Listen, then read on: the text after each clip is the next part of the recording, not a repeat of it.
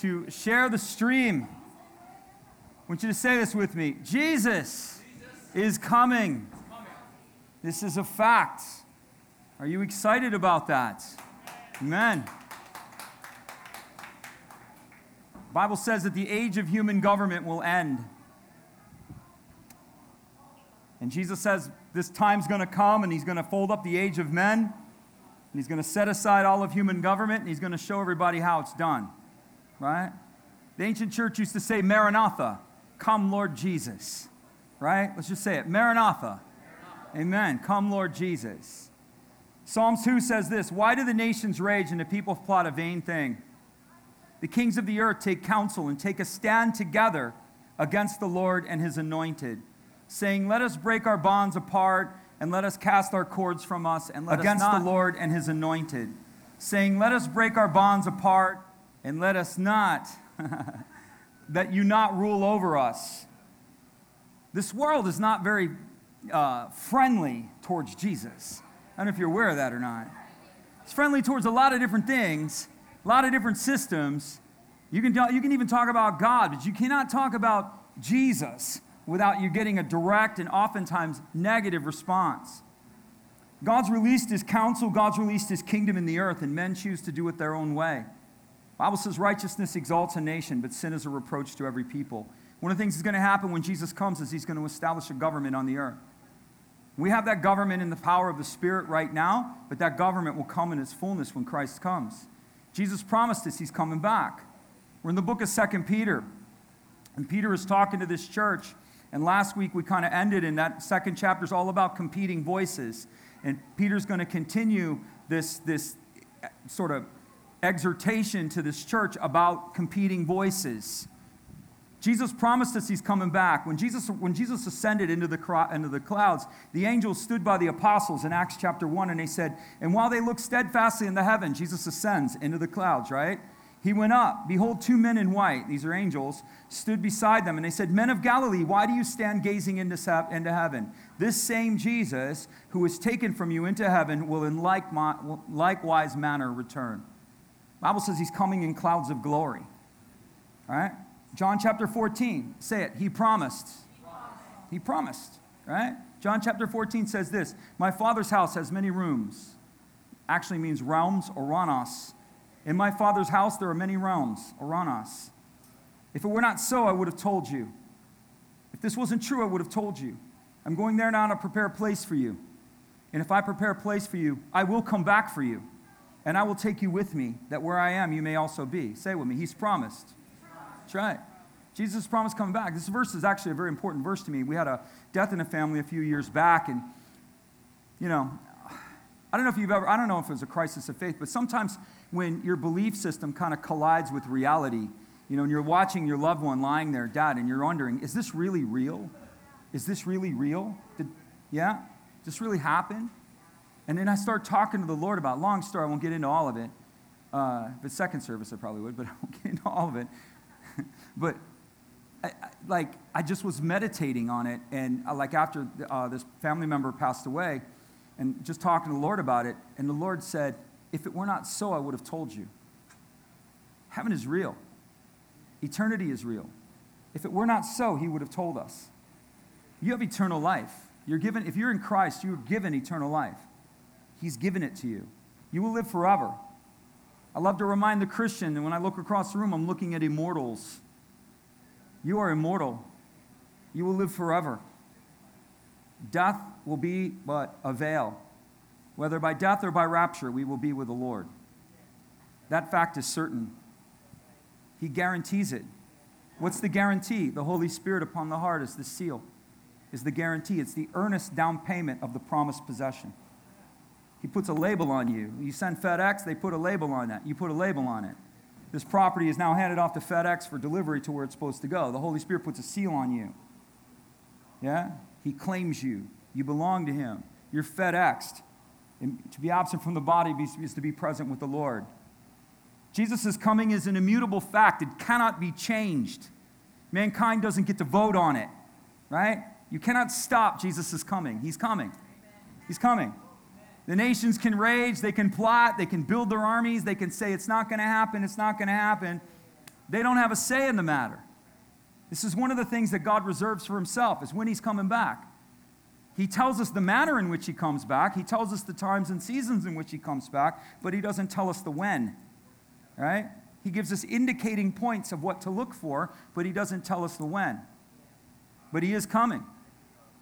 Outside of faith, it is the most important topic in the Bible. This subject is second only to the subject of faith.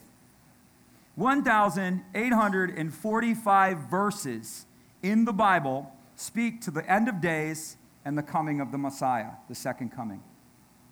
That is one fifth of all verses. 30% of the scripture, one, one, one out of every 30 verses, speak of the end of days or the coming of Jesus. There are things called meta themes, which means it's a big theme within the Bible. This can't be any better. This is like an epic meta theme. It's, it's second only. So if you don't think this stuff is true, it's completely true.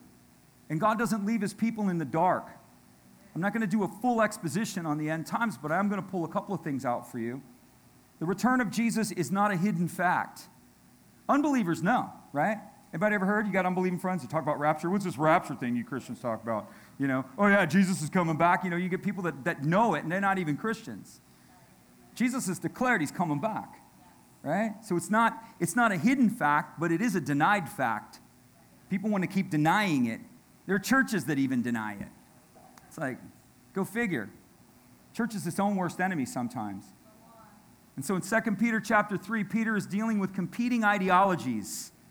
So in the second chapter, he's dealing with them and all these different voices as it relates to faith. And, all, and the Christian is getting pulled by all these different voices. And now, this chapter 3, he's dealing with competing ideologies. Oh, you Christians say this is going to happen, this is going to happen, this is going to happen, nothing's changed. And so the church is being swayed by voices, right? In a culture such as ours, there's no more powerful thing than voices. Huh? That's how, that's how come man, mankind fell because they listened to a voice that was not their father's.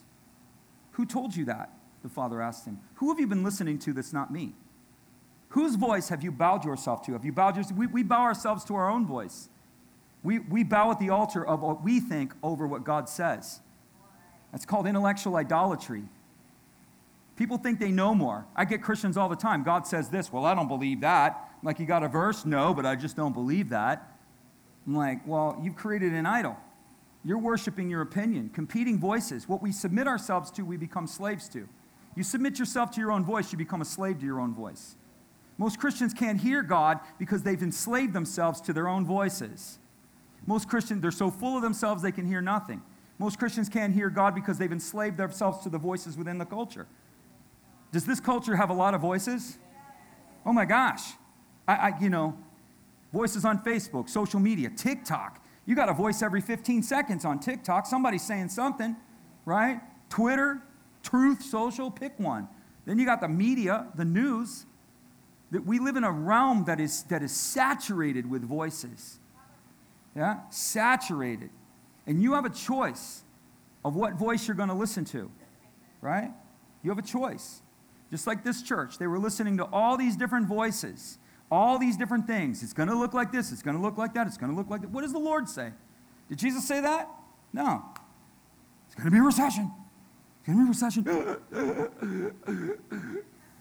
I don't participate in recessions. Why? Because my father doesn't participate in recessions. Because I'm not bound to this world, I'm bound to his. On earth as it is in heaven, huh? Has there ever been a recession in heaven? Can I get a witness? So my destiny is on earth as it is in heaven. He will bless me in season and out. When the highs, he'll bless me, in the lows, he'll bless me. In the harvest time, he'll bless me, in the famine, he'll bless me. In the time of sowing, he'll bless me. In the time of reaping, he'll bless me. Where's your faith? What voice do you listen to? Huh? Who do you listen to? If you can't identify with what I just said, you're listening to false voices. Yeah. Who are you listening to? Fear? Your past? Your trauma? Huh? CNN? MSNBC? Good God. Help us all. And Peter is dealing with competing voices. It's all about voices, Christian. It's all about voices. It's not about feeling, it's about voices. The enemy will put you in a position where you're affected with feeling, and then he'll reinforce that with a reality. And then he'll start speaking a voice to you. He'll start speaking a lie to you. And that lie will seem real to you because it's reinforced with a reality. But that's not truth. That's not truth. It's real, but it's not truth. Until you understand that truth is greater than what's real, nothing's changing. You'll be enslaved. You have all the power. You're clothed, you're a bunch of anointed sons and daughters in this room, clothed with power. Clothed with power endued with power. Devil knows exactly who you are. You don't know who you are. You have no clue. You think you know, but you don't. You don't. If you knew who you were, things would be different. If you knew who you were, your belief system would be different. If you knew who you were, your choices would be different. The fact that you don't do the things that you know to do or that you talk about, things that's, that's evidence that you really don't know. You know consciously, but you don't know within the depths of your being who and what you truly are. And until you got that, nothing's changing. We have kingdom power. This church is all about kingdom power. We're not observers of this gospel. We're, we, come on. That's right. That's right. We don't watch it, we live it. Right? We're not talking about it, we exist. We're immersed in it. Right? We manifest. Yeah? Just had a guy uh, this week, he asked me, he said, How do I know, you know, how do I know if I'm if I'm believing correctly. I said, Can you manifest it? Can you manifest that truth? If you cannot manifest that truth, then there's something else going on. Your belief system is misaligned, or there's reasons why you can't bring that forth. You can manifest what's true when you believe it. It's just whole other, whole other realm I'm talking about. But it's kingdom power. But until you understand that truth is greater than reality, until you understand that you need to guard your heart and you need to stop listening to voices. But my husband says this. I don't care what your husband says, but my circumstances, but my in laws, but my this, but my that, but your bank account, right? Your bills talk to you. Talk back to them, right? We prayed for debt cancellation. We got to do another one. Do you know how many people got debts canceled that year when my wife prayed for that? Debt cancellation. Hundreds of thousands of dollars were canceled. Canceled. Can- Where's your faith? Can Jesus not pay that off? Are you his servant or are you their servant? Again, you don't know who you are. The world has no right to judge the Christian. Zero. Zero. You can subjugate yourself to their sense of judgment or you can subjugate yourself to God's. God will take care of his own. You're not, you're not this world's to judge, you're his. You belong to him. You don't think he can liberate you? Huh? You don't think He can free you? Where's your faith? Where's your faith? You got to know who you are, got to know who He is. Your perceptions of God are wrong, your perceptions of yourself are wrong. You're listening to wrong voices. You're processing yourself in the wrong way. The wrong way. Faith is not natural, it's supernatural. 50% of the Bible is ecstatic, experiential, or revelatory. Half of the Bible is encounter based. Half. So, how can we teach a book where 50% of it is based upon encounter? And how can we teach a book that's based on pure rationality? Yet that's what we do. Half the book is, half the book is encounter, half the book is, is experiential, half the book is revelation and miracle. Yet we don't think that happens? Come on, man. Come on. hear the Lord go, I'm breaking through. So I don't know who this is for. God wants to break through. There are people in this room that are slaves to debt. You need to put your hand on it and begin to believe God for debt cancellation. Debt cancellation. But I got a personal guarantee. So what? You don't think they can cancel the debt with personal guarantee on it? I'm telling you. I'm telling you. Rise to the level of your birth. Miracle power, man. Don't you want the glory? Don't you want to see the miracles? So one of Peter's messages in 1 Peter was that I was an eyewitness, man. He's like, I'm not telling you this stuff because I read it in a book, and I'm not telling you this stuff because I went to a seminar. I'm telling you this because I saw it. I was there. And he said, I put my hands on it. He's like, Was that real? It was my shadow, right? It was me. It was who, God's manifested power through me. I saw what He did and I saw what He does through me. This stuff's real. This stuff's real. It is. The world of Peter's age, Peter's age was wrong, right? We're not even 90 years into the kingdom. Jesus hasn't resurrected. He's probably 30 years in, and the church is already losing its way. There's already competing voices. Already competing voices. If he can't stop you from growing, he can choke you out so you bear no fruit. Yeah? They were already denying their voice. They were already wrong. Why were they wrong? Because they were wrong about Jesus. Second Peter, in 2 Peter chapter 2, he says, they deny the Lord. If you're wrong about Jesus, you're going to be wrong about everything. If you are wrong about Jesus, you cannot be more wrong. Jesus is always the right answer, and Jesus is always the final answer. There are Christians that know the Lord as far as Savior, but they don't know Him as Lord. They don't know Him as King. They don't know Him as provider. They're wrong about God as a provider, but they know Him as Savior. They're wrong about God as a healer, but they know Him as Savior. Even in your own life, you can be wrong about different aspects of who He is. Right? We need to know Him. It's the whole point. Jesus said, I never knew you. You get the point? He wants to be known by you, and He wants you to know Him intimately, not religiously. Into me you see every part of your life. He's the cornerstone. All right, so here we go. We're going to read this. Second Peter chapter 3. I'm going to read for you 11 verses. I could have gave you way more. I, that whole other section, I'm like, ah, you know. But anyway, it's good. This is called Bible exposition. So we do a lot of topical teaching. So what we do, this is called an exposition of a book. So we've taken 2 Peter, we taught chapter 1, chapter 2, and chapter 3. Right? It's a summary of the chapter, but this is what you this is called an expositional type of teaching. Most teaching is topical, which is fine. Most teaching is life app, which is fine. This is expository. Peter addresses this church and he says, Beloved, this is my second letter to you. I've written them both to you. Say it with me. As reminders. Say it. To stir you up so he's telling them, he's writing this to you to bring things, to, to clarify some things, to get you to stop focusing on the wrong thing, and to stir you up, to get you up out of your chair, to get you to stop seeing things. It's the whole purpose of preaching, isn't it? Stir you up, remind you of who you are, what you are.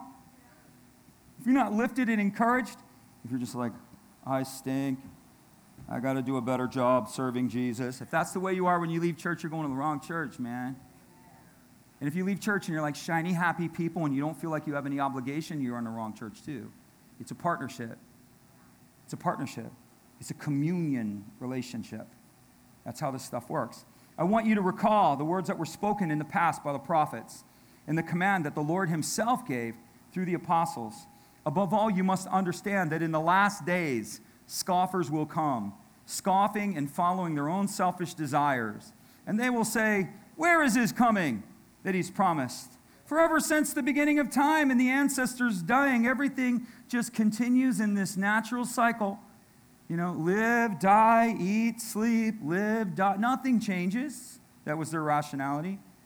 Peter says, but they willfully forget that long ago God's words made the heavens and brought into being the earth that he formed out of water and by water for by these waters the world was also known, that, he, that, that this world that was also known was deluged and destroyed.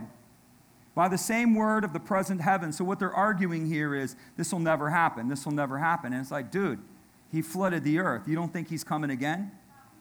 You, you know, it's like he's given them an example of what happened. He says, but uh, I, I, I got something else for you too when it comes to scoffers. The people in Noah's age, they were laughing at Noah until it started raining.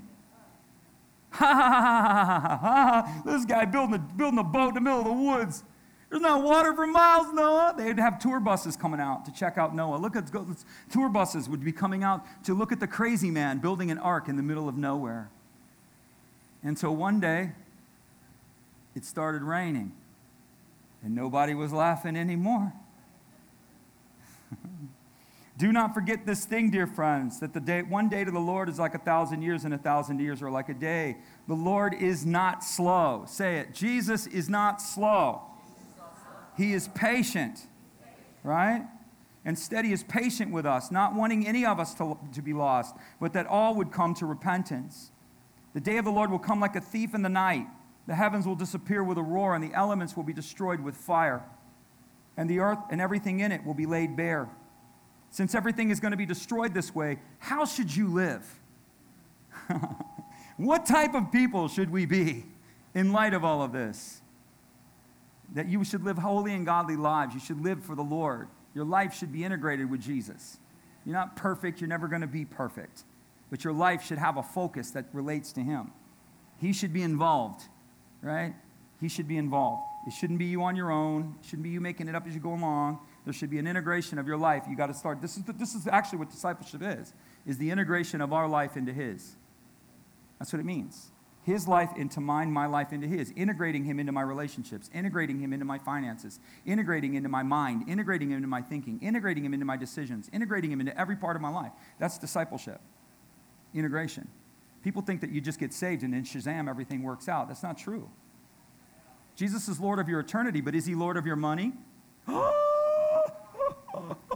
Jesus is Lord of eternity, but is he a Lord of your time? Hmm? Is he? Is he Lord of the way that you think? Do you push towards the mind of Christ or do you push towards the mind of the culture? Just a thought. Where do you gravitate towards?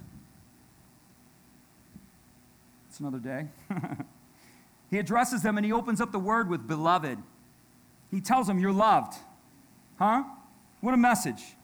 When the world's against you and the scoffers are mocking you, Jesus, t- Peter tells them, You're loved. All these clowns out here may think you're an absolute fool, but Jesus considers you the wisest of all people because you've given your life to him. No man is a fool to give up what he cannot keep, to gain what he cannot lose. Right? Wise people build their houses upon what? In the rock. And who's the rock? You're the wisest of all of mankind. I don't care who, who, who's smarter than you, what the intelligentsia say. The fool who gives his life to Christ is the wisest in all in the Lord's eyes. Right? He says, Beloved, he said, A broken world you're not loved, but in his world you're preferred. In a broken world you're despised, but in his world you're favored. Aren't you glad? Nobody loves you like Jesus, Christian. Nobody's for you like the Holy Spirit. Right? Don't sell him out, right? It's funny, we sell out Jesus, and he's the one that's for us, right? We sell out the Holy Spirit, and he's the one that's for us, and he's the first one we chuck, right? It's nuts. But even if you're faithless, he's faithful. Did you know that? Amen. Amen. You're loved. He said, I'm saying this to you because you're loved. I'm saying this to you because I want to provoke you. I want to stir you up. I know everything's depressing. It's depressing right? Never known what's going to happen. That was what was going on. They had a power change. And all of these Christians, and Peter was li- literally writing to Christians that were in Rome, where Nero burnt his city down. Their own government created an economic crisis so that the politicians could benefit from the crisis. Does that sound familiar at all? Huh? They created a crisis for the people so that they could in turn benefit themselves. That was what was going on here. All kinds of calamity, all kinds of shifts, all kinds of changes going on here. Everybody's saying this, everybody's saying that. The environment was turning very hostile against the Christian.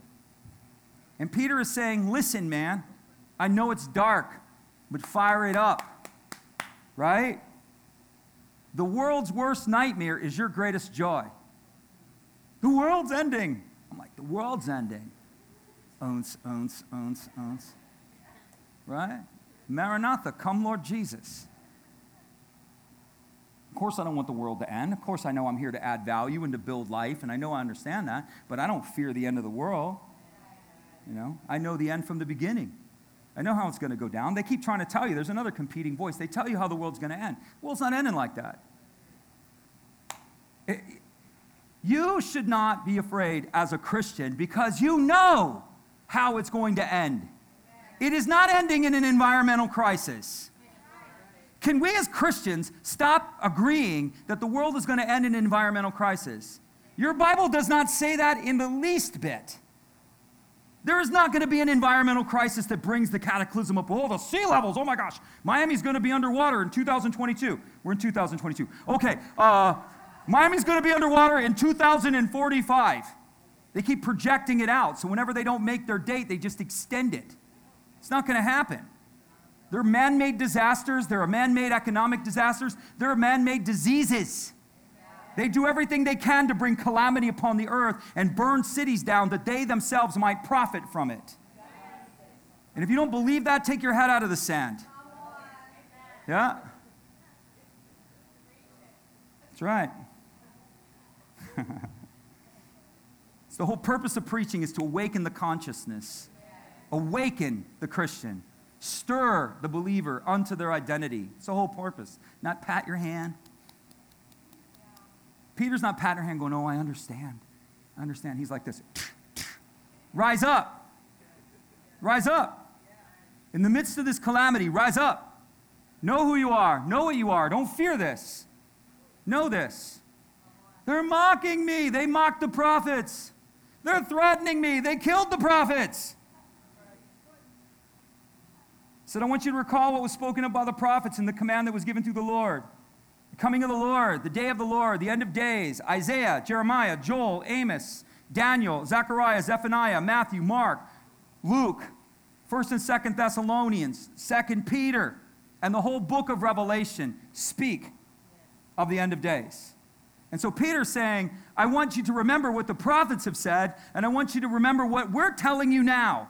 And we also want you to remember what Jesus said. Jesus told them in the Gospels, the apostles told them in the letters, and the prophetic and the prophets told them in the prophetic book. They all spoke of the end of days. They all spoke of it. It's not a mystery. And he tells them, trust the word of God. Don't trust a word, someone's word. Don't trust an opinion. Yeah? Trust the Logos, what is written, and trust the Rhema, what is revealed. We have the Logos in what is written, and we have the revealed through the Holy Spirit. He said, You can trust that. Holy Spirit's your friend, Christian. He means you no harm. He is for you. He is the manifestation of God's presence. Amen. He is the manifestation of your inheritance. Matt gives a six month Bible challenge. I'm going to give a six month Holy Spirit challenge. Learn to trust the Holy Spirit. Begin to cultivate a relationship, an interpersonal relationship with the Holy Spirit. Read your Bible, absolutely, but begin to cultivate it. Letter kills, spirit does what? That's right. That's right. It's not logos without rhema, and it's not rhema without logos. It's logos with rhema, right?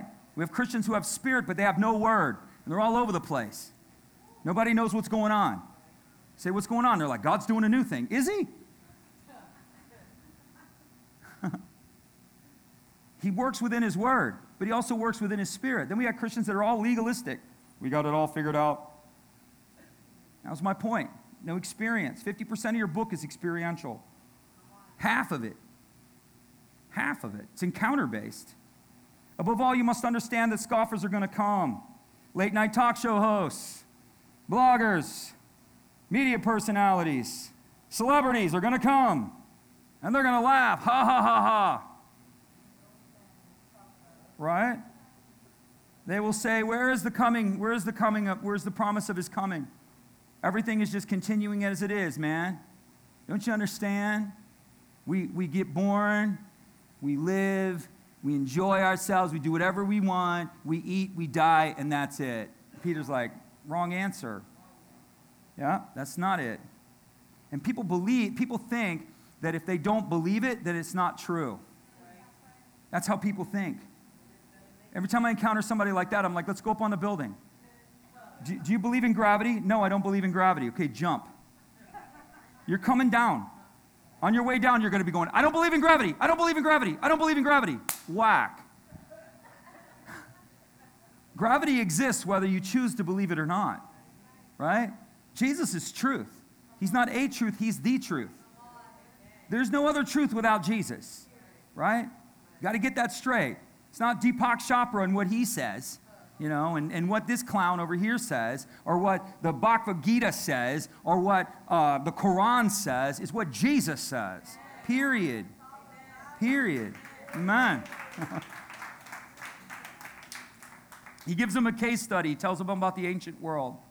Peter's quoting Genesis 1, the creation, and he's quoting Genesis 5 and 6. So, this is what he's referencing when he's talking to them that God created the world and he formed it with water and out of water. And he also formed the world and he destroyed it with water. The same world, the same world that's present heavens is reserved by fire. So Jesus literally, Bible says all this happened because of his word. Right? I want you to say this. Jesus is a preacher. And he preached this world into existence. That's right. He declared it. He proclaimed it let there be light. Boom. And there was. Right? What he's, he brought it forth. He preached the world. So what the Bible's telling us is when it uses this creation story, this is actually kind of a cool thing. Say it with me. The only one who can create something out of nothing is Jesus. He's the only one. Only one. Say, my life's nothing. Happy day. Happy day. See, even if your life's nothing, you got Jesus. Do you know what he can do? He can make something out of nothing. Aren't you glad? Right? It's the Hebrew word bara.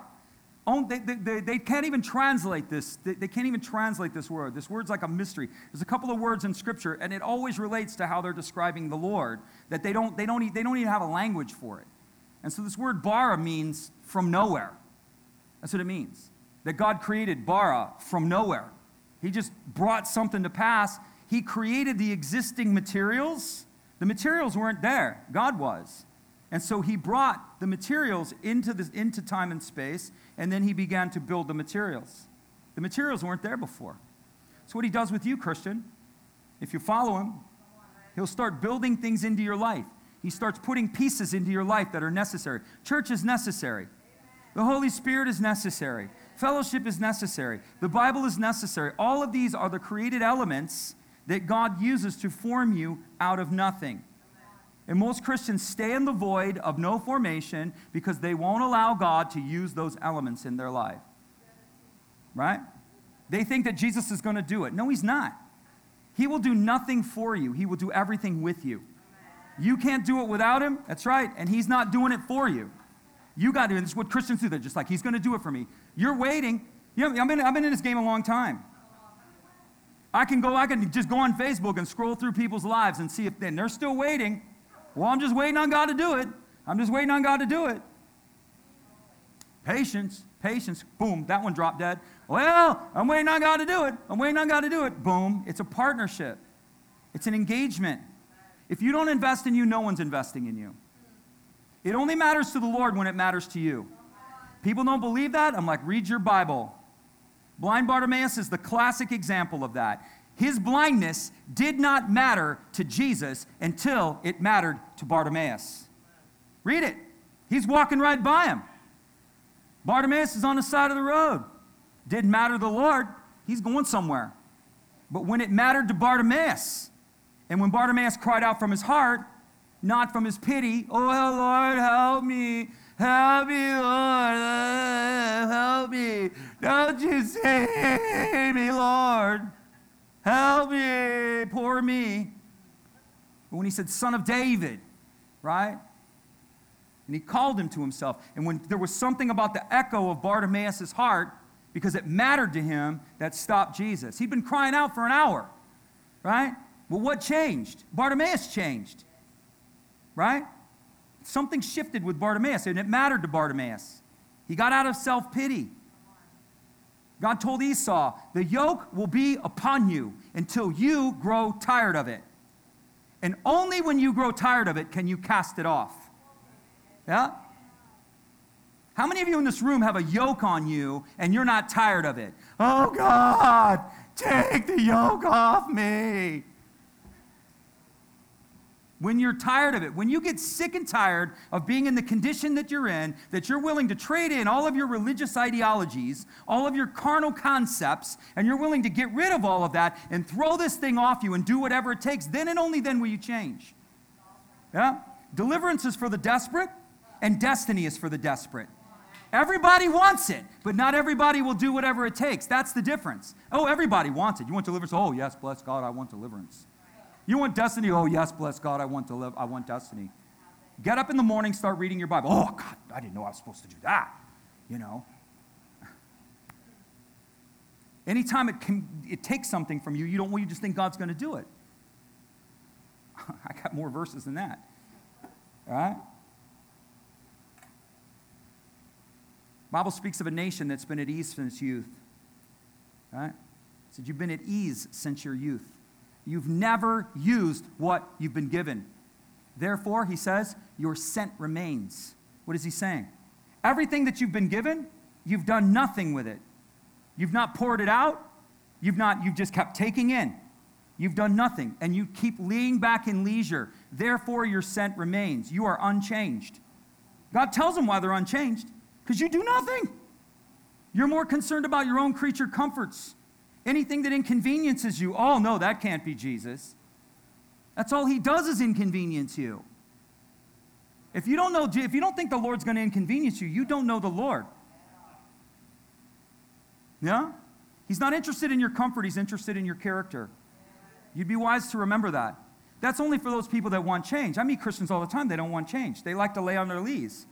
And I just tell them, you can have that. Stay where you are, but expect nothing from the Lord because you're double minded. This is James. You're double minded.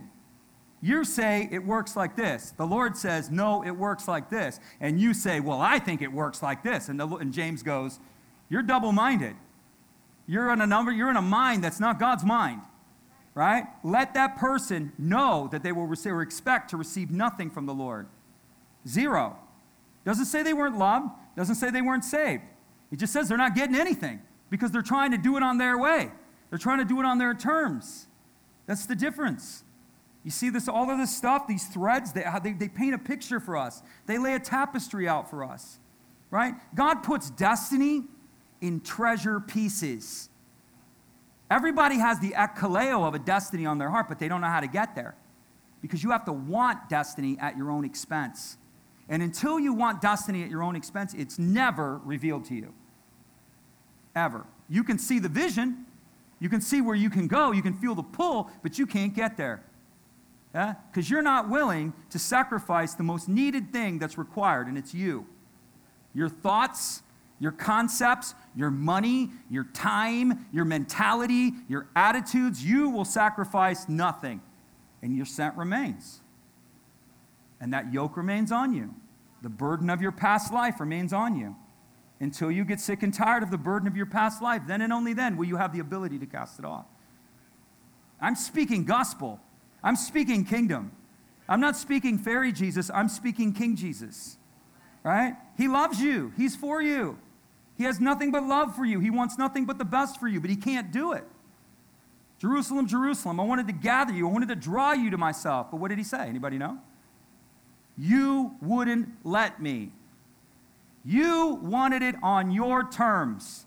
Therefore, I could not do for you what I truly wanted to do for you because you wouldn't let me. And oh, we say it. Look, I've been a Christian for a long time. We said, anything you want, Jesus anything you want, all of me. If we were in the days of Acts, you would be hearing people thumping the floor, Ananias and Sapphira style. All for you, Jesus. I surrender all. I hold nothing back. Do, because in their heart, they know they do, right? It's religious pretense. You have to get past religious pretense. Kingdom only works when you get past religious pretense. I'm kingdom, man. I got time for this. I got time for fake. I got time for phony. I'm not interested in fake and fraud. I'm not interested in nonsense. I want kingdom. I want power. I want manifestation of everything the Lord said. And I'll give everything for it. I'll give everything for it.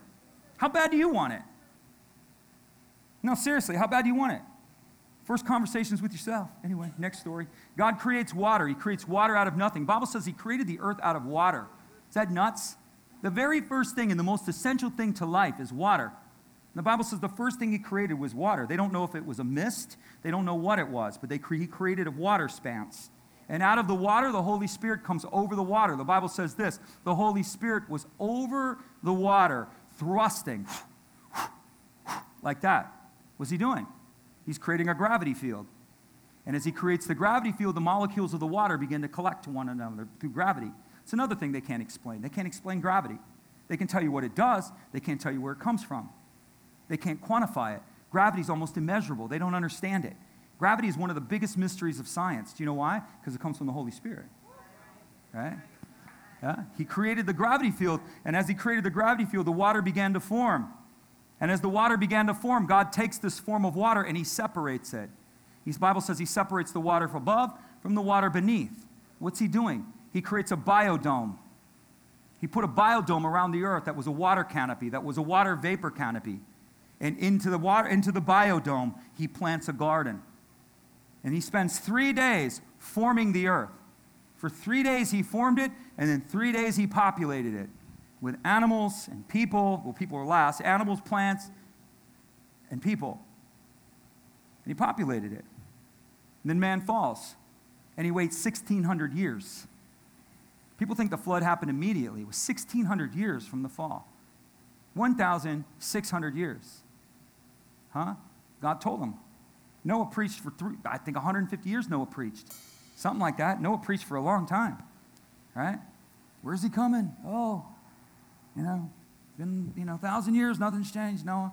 Everything's the same. How long we been waiting? 2,000. Right? He's not slow, he's patient. Slow means you don't know what you're doing. Patience means you have a plan. You understand?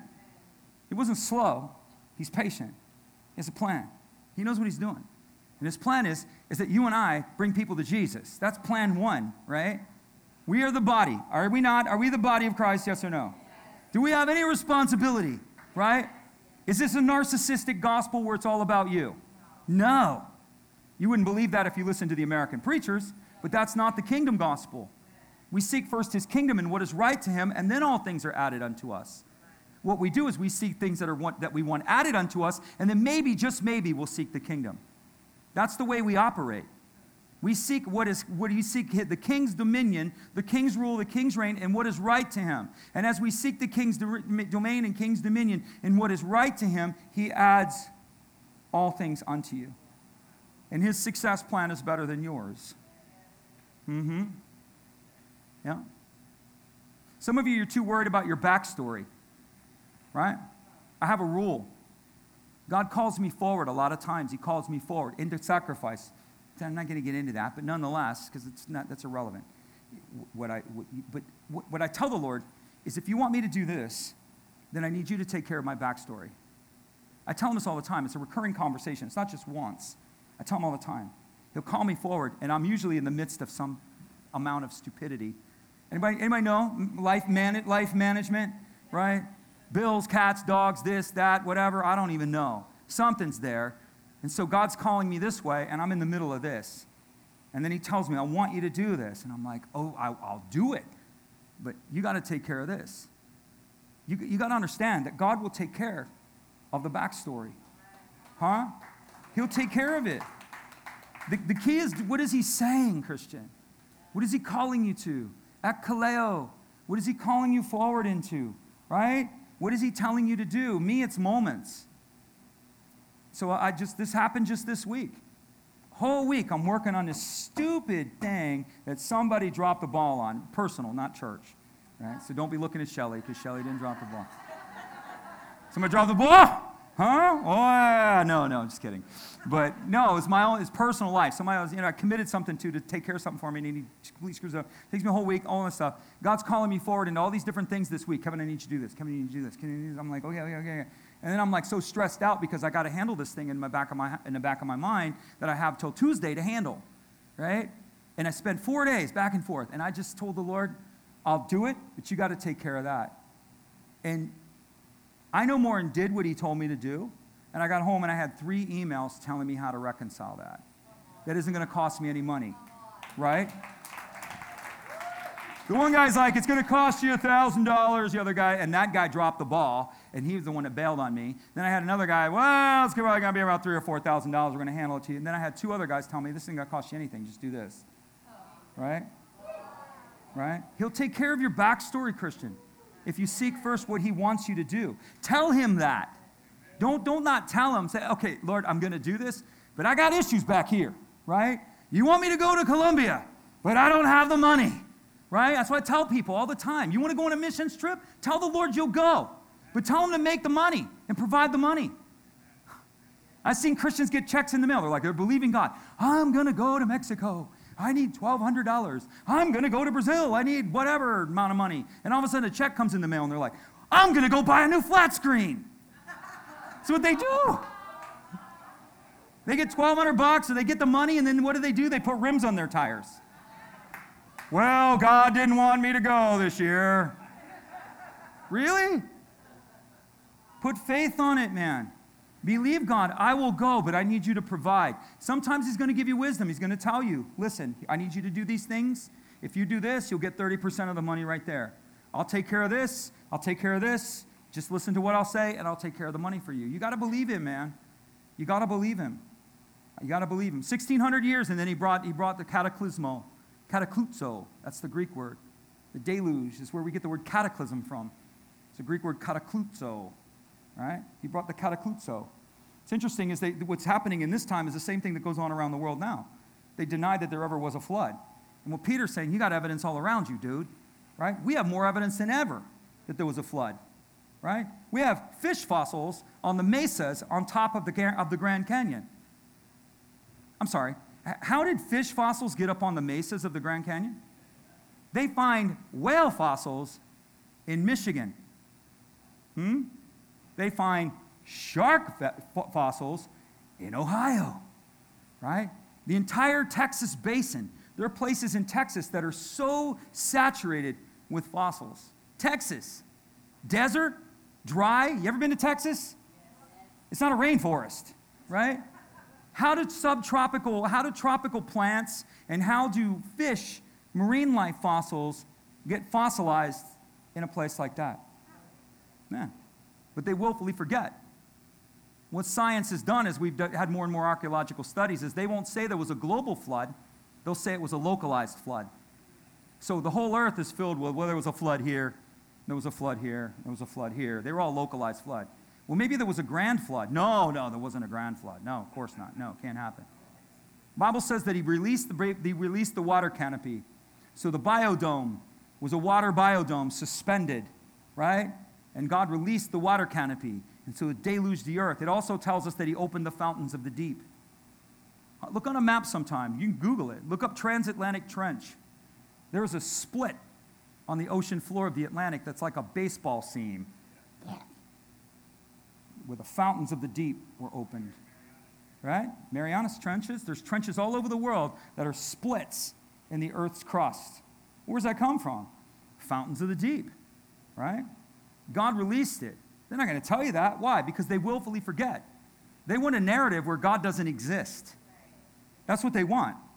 And they want to program you and to program society and to program your children that God doesn't exist. He exists willfully forget Jesus isn't coming. Jesus isn't coming. Jesus isn't coming. there's a shofar. Jesus is coming.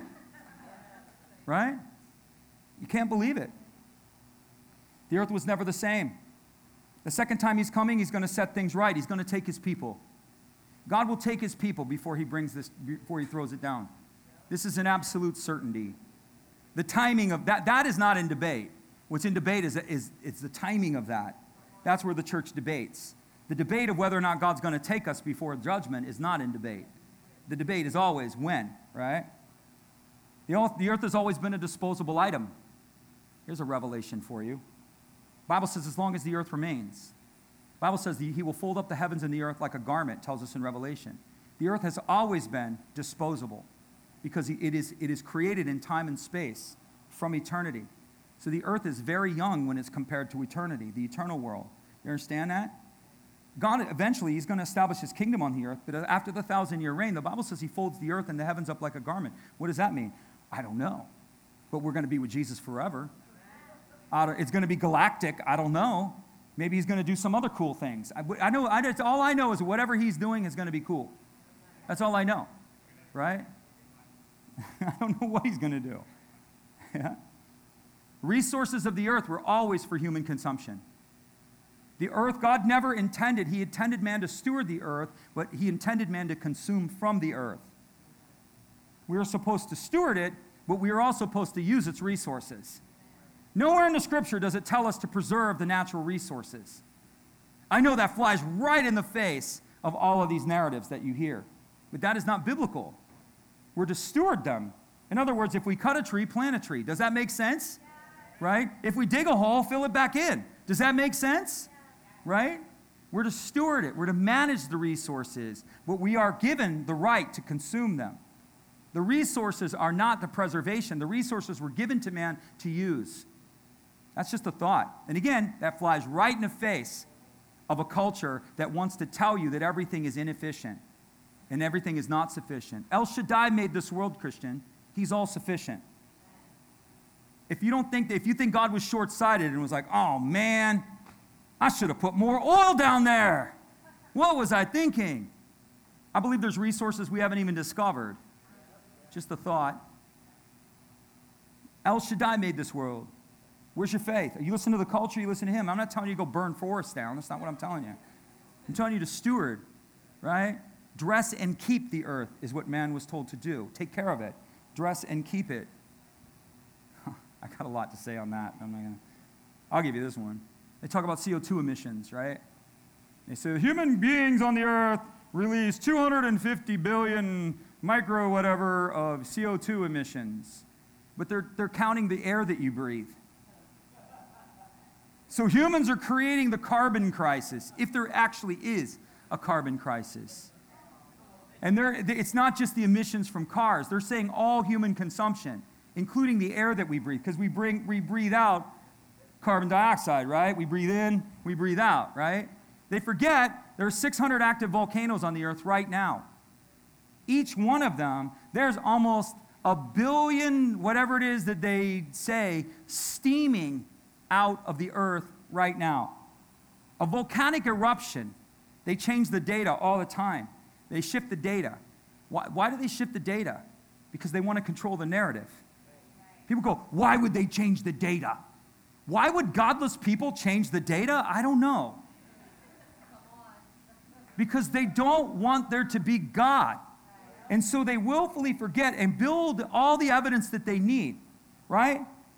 That to support what they're trying to say. When it doesn't, when it, they forget also, they don't mention this, that volcanoes are releasing sulfur, sulfur dioxide and they're also releasing methane, which are both more toxic than carbon dioxide. And they're spewing 600 earthbound active volcanoes right now, not including the ones that are steaming under the ocean. But you are your own enemy because you breathe, right? Isn't that why God gave trees? Don't we have forests? Right? Water canopy, whole idea. What, God, you think that carbon is a problem on the earth? If God, carbon was a problem on the earth, why didn't God go, we got to cap all those volcanoes down there because carbon's a problem? It, it, again, but we would see it's hard for even American Christians and modern Christians to even receive what I just said because you have been so hammered with that programming. You have been hammered with that programming. Everybody says the same thing. It's like evolution. You know, there are Christians that go, well, maybe we did evolve. You want to go? Read your Bible. You're created from the earth, right? Man was created. We didn't evolve. It's hard for us to receive it because they drive that narrative at us. They drive that narrative. They drive that narrative. They don't want you to believe that you were created. They want you to believe that you came from a monkey, from a primordial soup. That's what they want. What they're doing is they're actually devaluing human life, right? God elevates human life. They devalue it. Well, you're nothing more than a, you know, a fetus. You're nothing more than a, a, a frog that crawled out of a, you know, a primordial stew. Life means nothing. We're nothing more than animals, therefore indulge yourself. See, there's the license to. It's the way it is. Right? All right, so here we go. I'm going to auction off Matthew 24. Ready? the Lord is not slow, He's patient. He's patient. He's coming. You can rest assured He's coming. People say, When's He coming? When's He coming? Must say, Buckle up. say, Come on, buckle up. Oh, you guys are not, don't come back next week. I'll tell you next week then. You don't want to tell you. The Bible is very clear and very distinct as to the sequence of events. There's a specific sequence that must be met. There's a scroll with how many seals? Anybody know? Seven seals, right? Jesus is the possessor of the earth, and in his hand is the scroll. The scroll is not only the deed to the earth, the scroll is the scroll of woe, the prophet says. It is the scroll that God will speak forth, the judgments that God will bring forth, right? Not upon you, but upon the earth. But there are seven conditions that must be met before the seal is opened. And he's very clear. Matthew 24, Revelation 6, those are the most 4K chapters in the Bible when it comes to his returning. Matthew 24 says, Listen, they said, What will be the sign of your coming in the end of the age? The ensign. What will be the signal of your coming? He says, You're going to hear all these different things. He basically runs it down like this. Revelation, say this with me. I'm going to help some of you today. Revelation 6 and Matthew 24 are parallels. First seal is the Antichrist, the rider on the white horse. Right? And we should say this. This is going to help. I'm, I'm going to hurt some of you. Everybody say, everybody I'm, going to, I'm about to push on a spiritual cow.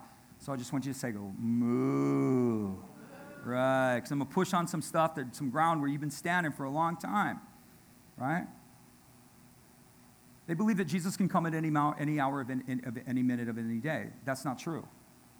That is not, that is not distinct. And I don't even have time. I don't even know why I said that because now I'm like, I got 15 minutes and I'm supposed to explain that. He can't. The Bible's very clear. It's extremely clear all the way through. Say it with me. There has to be an Antichrist and there has to be a temple. That's what I tell my daughter every time she's freaking out. She's like, Does that freak you out, Dad? I'm like, Nope, there's no temple. If there was a temple, you might have my attention, but if there's no temple, you don't have my temple. Jesus said, When you see the abomination that makes desolation, He's speaking to believers. And the certain sects within Christianity will say, well, Matthew 24 was written to the Jews.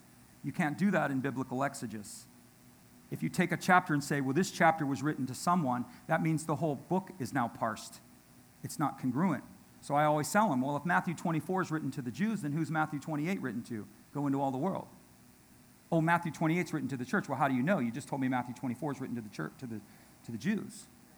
And so they get rid of this by saying that when Jesus is talking about his return, which is absolutely systematic, he lays it out for us, they say, well, that chapter is written exclusively to the Jews. That is the complete violation of biblical exegesis and a complete violation of what's called hermeneutical laws. Hermeneutical laws say what you begin with is what you end with right? So if the whole book of Matthew is written to all of us, then all of the whole book of Matthew is written to all of us. If Matthew chapter 4 is written to the Jews, okay, well then who's then we got to go through the whole book and figure out who's what are these other chapters. It's it, you can't do it that way. That's not how you build sound doctrine. And the reason that they add all, and the reason that they do that is they don't like the inconvenient truth that Jesus says you're going to see the Antichrist. Right? Thessalonians says I told you before. So I always point this one out too. So here you have Matthew 24 written to Jews. Thessalonians is an entirely Gentile church. They're all Gentiles, they're not Jews. And he tells the Gentile church, I told you before that the end will not come until the man of sin is revealed, Antichrist, and there's a falling away. Because they were all freaking out. Did we miss the rapture? Did we miss the rapture? That was, that was the book of Second Thessalonians. They're tripping. Did Jesus come and we got left behind? And Peter's like, or Paul's like, no, the, the, you will know the world leader, right? And there will be a falling away. Where are they falling away? Good God. I tell people all the, all the time American Christians are as shallow as summer snow. You don't think it's going to be a falling away? We freak out at COVID and everybody runs to the hills. What do you think you're going to do when there's a world leader, right? At the threat of something that scares you. What are you going to do when it gets real? Right, he's going to separate the sheep from the goats, is what he's going to do. He's going to shake his house. Who's for me? Who's against me? Who's my disciple? Who's my fan? Right? He's going to separate that. It's an inconvenient truth. He tells them in Matthew there's going to be wars and rumors of wars. There's going to be an antichrist that comes on the scene. So here you go. The, say this with me. The seals, this is the key to the whole thing, are not God's judgment. They're not. The seals are precursors to the opening of the scroll. The judgments are the trumpets and the bowls. That's when the judgment. The judgment happens when the angel throws the torch. I'd love to see that. Takes a fire from the altar after the silence, and the angel takes a torch and hurls it to the earth. That, be, that unleashes, how freaking cool is that, man? Freaking cool. I'd be like, what? Do that again. Hit that on rewind. I'd have that on play on my phone all the time. I'd be like, that is so cool. Chucking a torch through time and space, man. How awesome is that? So you have, a, you have an antichrist, you have a world leader who creates wars. Seal one is the antichrist, seal two is wars. Seals three and four are famine and pestilence. What comes out of war? Famine and pestilence. You have refugees in mass.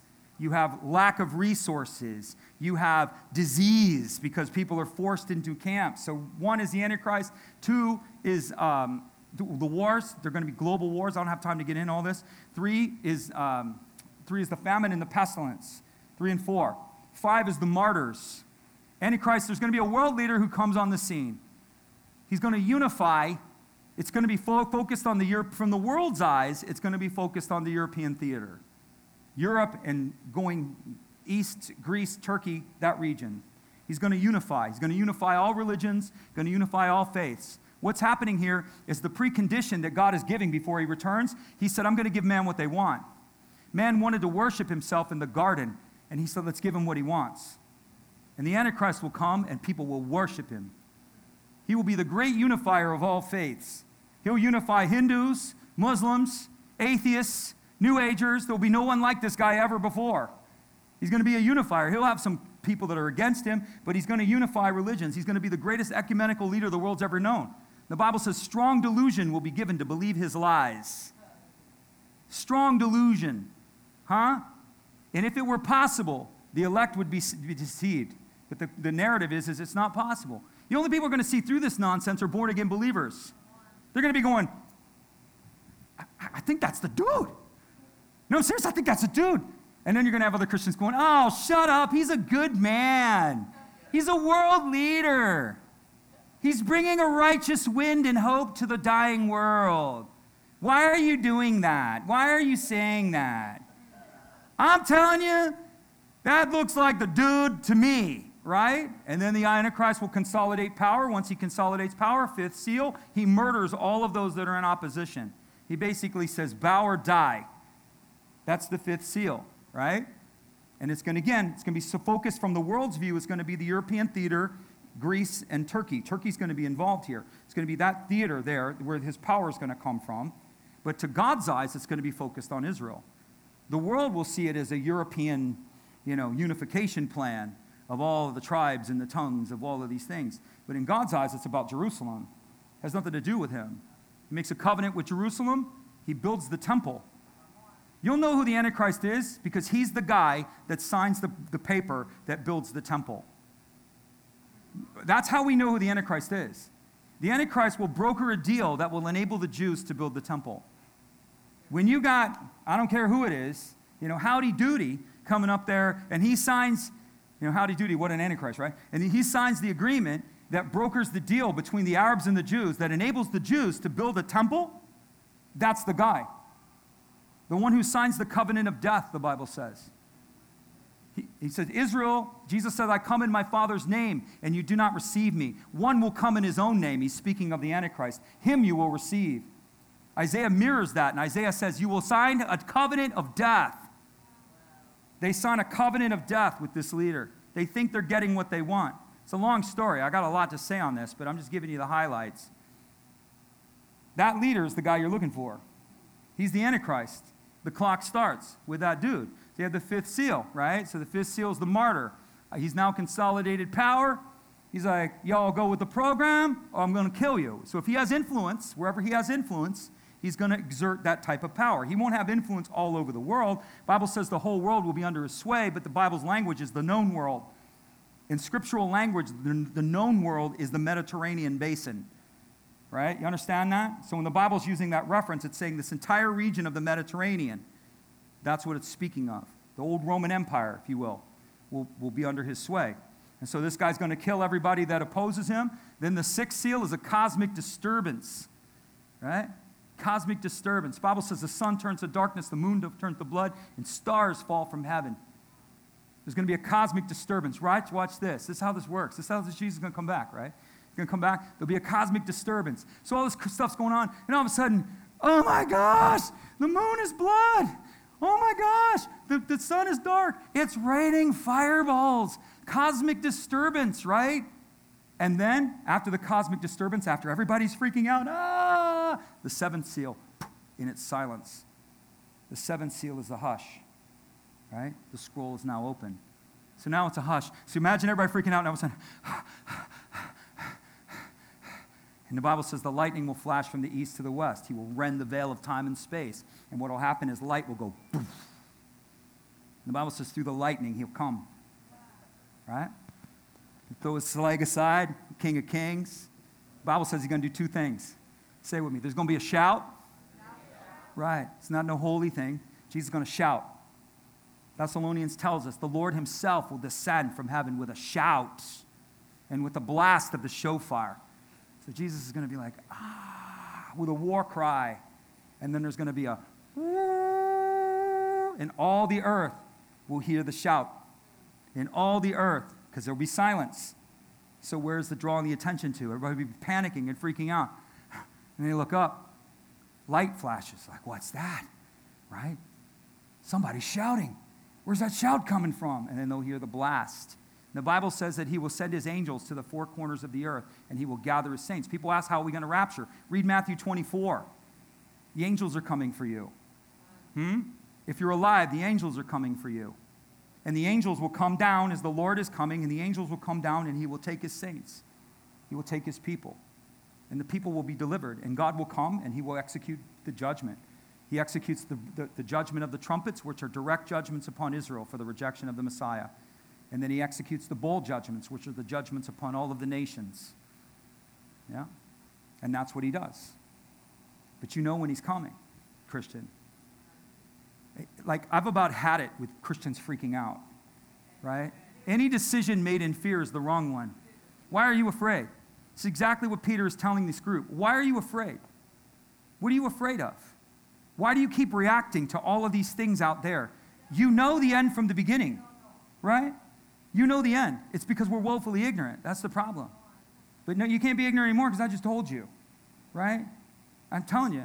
My daughter calls me. She'll be like, Dad, aren't you freaked out? Aren't you freaked out? Like, I'm not freaked out at all. Eating an apple. Aren't you afraid? No, no, not afraid at all.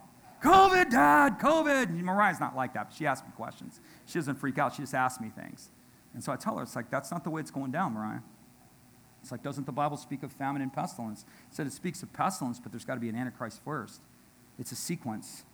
There will be a sequential order. You can see it all through time. You can see a world leader, just look at World War II. You have a world leader who dominates a complete entire region of the country. What does he do? He brings war. What does he do? He brings famine, pestilence, and genocide on an epic scale. You don't even have to look back 70 years and you can find that happening. Right? Was Hitler the Antichrist? No. How do we know Hitler wasn't the Antichrist? Because he didn't stand in the temple. You know, it's interesting, he was trying to capture Israel. He was driving through North Africa towards Palestine. He was trying to capture the oil fields, but he never, he never got there. He got, his army got defeated in North Africa. So you can never say Hitler was, Hitler's a type of the Antichrist. He's showing you, right? Like this can happen, people right? You can have a world leader that brings genocide on an entire world. And the Bible says that this guy, when he comes, it will not be like anything that's ever happened. So, whatever this dude's going to do, it's going to be off the chain. It's going to be on an even more epic scale. But we don't fear, right? We're not to be afraid. We're not to be moved. We know this stuff. And this is the message that Peter's trying to communicate to this church. He's trying to get them to understand the same thing. Stop freaking out. Know who you are, know what you are. Put faith in God, not in circumstances. Put faith in God, not in your jobs or your re- put it in his reality, not yours. Jesus can't give you a job. Jesus can't give you a promotion. Come on. Really? Really? it's for another day. Amen? All right. my question is, is are you ready? That's my question. Are you ready? Yes. How do you know if I'm ready, man? I don't know if I'm ready. The Bible says you have Christ in your heart. Jesus comes for those who are sealed. The Holy Spirit is the seal.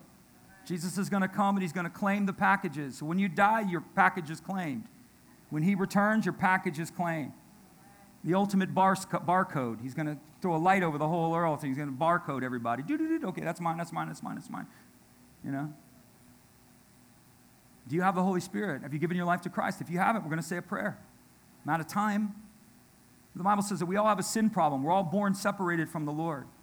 The one who created us, the one who knows us, the one who has everything for us. We're born separated from Him. Sin has separated us. The Bible says all have sinned and fallen short of the glory of God. The wages of the sin is death, eternal separation, lost forever. But the gift of God is life eternal in Jesus Christ. That's why Jesus came to die for you, to give his life for you, to rise again, to give you life eternal. The gift of God is life eternal in Christ Jesus. He says, if you believe in your heart, not your mind, if you believe in your heart and confess with your mouth that Jesus Christ is Lord and he is risen from the dead, you'll be saved. Jesus said, All who come to me, I will in no way cast out. Say, You don't know what I've done. I always tell people, You don't know what he's done. It has nothing to do with what you've done, it has everything to do with what he's done. He'll take whoever will come to him, it doesn't matter. Jesus wants you. You may not want you, but Jesus wants you. So we're going to say a prayer. We're going to close the service with a prayer. There'll be a prayer team available for people that need prayer. Say it with two prayers. I'm going to pray this prayer, and I'm going to pray one over you. But this is the most important one. It's a 40 second life changer right here. This changes everything. This changes your eternity. Just open your heart and pray with us. Everybody here, I want you to all to pray together. If you don't know Jesus, today's your day. Just say, Dear Jesus, I believe that you are the Savior, and I need a Savior. I may not understand this, but I choose to believe it. So I open my heart to you, Jesus, and I ask you to come inside. I ask you to forgive me. I ask you to heal me. I ask you to restore me. And I ask you to repurpose my life. All that I am, I give to you. All that you are, I receive as mine. From this day forward, I choose to follow you. In Jesus' name, amen. Bless you. We got a prayer team. Anybody here need prayer? Go take advantage of that. Come on, yeah. And let me just speak a blessing and we'll close it out. May the Lord bless you. May the Lord keep you. May the Lord cause his face to shine down upon you. May the Lord be gracious to you in every way. And may he give you peace. And may you forever live within his favor. In Jesus' name, amen. God loves you. We love you. Great week.